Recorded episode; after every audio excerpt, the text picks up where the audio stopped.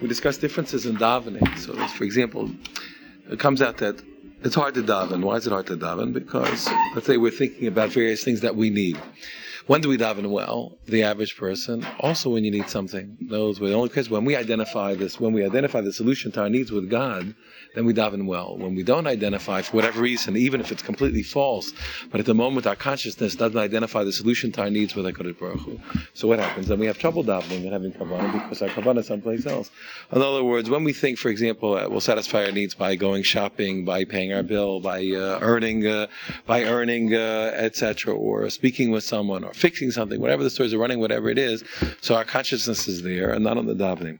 When all of a sudden we come up, but it comes out, you don't realize it's the same thing. Well, looks like kavana is almost the same lack of kavana. Why? When do we finally focus on God? You know, it's it's, it's actually the same thing happening in reverse. All, of also now it just happened to occur to us that God that God can uh, pull it off for us. You know, not that we didn't know theoretically, philosophically. If you ask any person who's the source of everything, who does everything, say it's like Baruch Hu. But just sometimes, sometimes what's our conscious, whatever it is, for a better year, it's hard, call call it whatever you want to call it. But the moment, the, the overwhelming emotion is, you know, I want to uh, I want to eat that French fry. You know, the answer is that's what you're thinking about. All of a sudden now, what happens? All of a sudden the person is, God forbid, in trouble and remembers that HaKadosh Baruch is the only way out. So he's praying to Hashem with all his heart. So thank God he's praying to Hashem with all his heart. But really, it's, in another respect, it's just another set of French fries. And it's in, what happens is all of a sudden now that the consciousness realizes my needs are will be solved here, my needs will be solved there. So look, thank God, we, if any reason that we come to God is already uh, is already uh, Baruch Hashem. And as we discussed many times from Yitzhak Blazer, Hashem set things up so that we would need Him. You know, since uh, that was a, it's not a, it's not it's not entirely uh, it's not entirely out of place. It was one of Hakadosh Baruch Hu bringing us close to Him and helping us get to a loftier a loftier relationship, a loftier state. Was making sure that we deal with Hashem for very mundane and very uh, you know for very immediate reasons. Okay, so we'll thank God.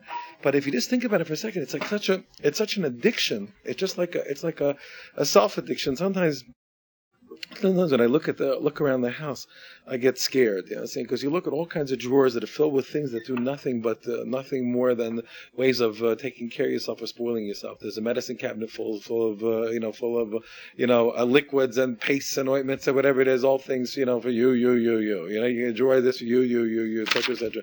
You look around like what most of the house is about things to do you. You know, then you got a drawer for this, a thing to a thing to give pleasure here, a thing to give this here, a thing to occupy here, and a thing to worry about here. Sometimes you can get sick of yourself. You know, you wonder, oh my goodness, everything in the place is like uh, there's one there's one big it's what like your where you live is a big embarrassment. You understand the whole uh, the whole place. I, I, I told you years ago that it, it's not it's not such a big chiddush, but it, it, occurred to me. I was in the bookstore, so they had a big shelf, you know, of uh, of self help books, you know, a long shelf. So I looked through all the different types, a million kinds of self help. You know, there's self help in this area, self help in that area.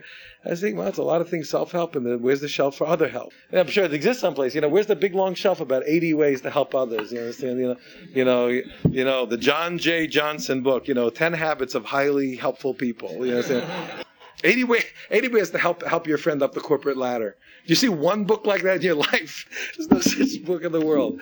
Uh, of uh, so it's a joke. So okay, we understand it. That's the that's the that's the world. When you look around your house, sometimes you look around things. You see your whole life is about you know about 80 ways to uh, to take care of yourself. It becomes embarrassing sometimes. How many how many square feet of where you live are about taking care of other people? So Baruch Hashem, this happens to be a community of people who do help others a great deal, and I'm sure if you look in your house, you see great percentages of your house, but still it becomes embarrassing. So what I'm trying to point out here is you, don't realize sometimes the whole relationship, even that time, the, the scary part that I bring up is that even when, sometimes even when we daven sincerely, it's really just it's really just the same old thing. There was a guy here. I'm sorry I don't remember the guy's name. He was a very nice man actually.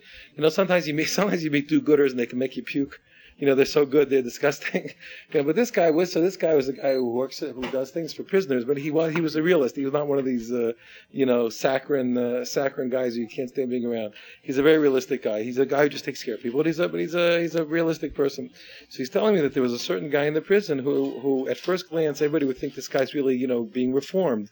You know, is really working out. Why? Because they open up a library and the guy's there all the time. He sits in the library and he studies and he's like medicine and this and that. You really feel this guy's being rehabilitated. He says, there's, no, there's no question it's not true. So the guy was a the guy was a murderer and a mutilator. He says he says they open up the library. The guy's busy, you know, going through anatomy books all day long. He's doing the same thing. He says he's doing the same thing he was doing before. He said he just no, he is. He said we can't. He's, he's in jail. So what's he gonna do? He's in the library, you know, doing uh, you know doing horrible crimes, you know, in his uh, you know in the in his mind. You know, so, say, so you think this guy, you know, he says, so you're going to see this, you're to think this guy's, you know, you're going to think this guy, wow, it's really, you know, really being rehabilitated in prison. This guy's maybe worse off than he was before. He says not like that. So we feel us on sometimes here we come up, the irony is all of a sudden now we're really pouring our hearts out to God. So thank God. Don't, don't, there's no reason not to pour your heart out to God. Pour your heart out to God for sure, by all means. But sometimes what we're looking at, what appears to be such a tremendous thing, it's really, it's the same old thing as it was before. It's running after more french fries. Only, only today, you understand the roulette wheel of our consciousness happened to fall on God. It happened to occur to us. You understand that, that God's the source today. So halavai. I'm saying don't don't misunderstand me. Halavai, Baruch Hashem. You understand? But really, it's the same old story. It's coming back again. You know, you know. I got here, so I go here for my needs, go there for my needs. It's still running after the same old stuff. You know, the same thing same thing as uh, as before. How does one get out of all that? We're not saying one shouldn't turn to God. We're only explaining that sometimes when that's happening, even when it looks really good, it's actually more of the same. That's the irony. That's what I'm pointing out. It's an ironic. It's an ironic thing because it looks really good. You know, it looks excellent, and it is. The truth is, it is excellent because it's going to lead to excellent things. But we have to just realize sometimes what's uh, where it's really coming from. Now, hopefully. Hashem, when a person comes to Hashem, even for selfish reasons and for our physical uh, problems or whatever, you know, taivas, whatever the story is, you know, desires. But that's once you're once you once you're visiting with Hashem, other things you do happen to see other things. You know, you, you realize that uh, that uh, you realize that Hashem has a you know a lot of wonderful things to reveal to us, and a lot of things that He liked from us, and a lot of things that He would like to see happening to us. So that is that's the secret of Quinta Vitza So of course we should.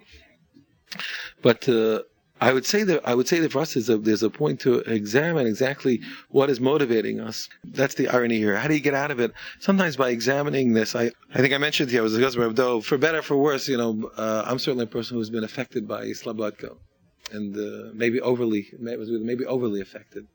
But uh, I would like to believe that that when a person pays attention and wakes up to the uh, to the truly exquisite and lofty nature of the world that God made, that we're inspired sometimes, almost embarrassed into becoming the uh, the wonderful people that, that God made us to be.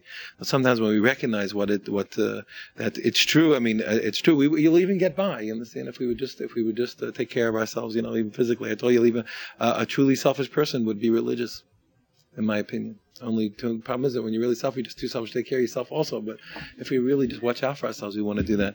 But I, I believe that when we uh, pay attention to things like this and the question, I think deep down, I think we'll find the the the uh, that we that we find resonating in us the true and loftiest motivations in the world, and to recognize the the wonderful purpose which God made us to serve Him, and we'll be inspired to serve Hashem for no other reason than to than to be than to fulfill our essence of uh, that God made us a thing that serves God.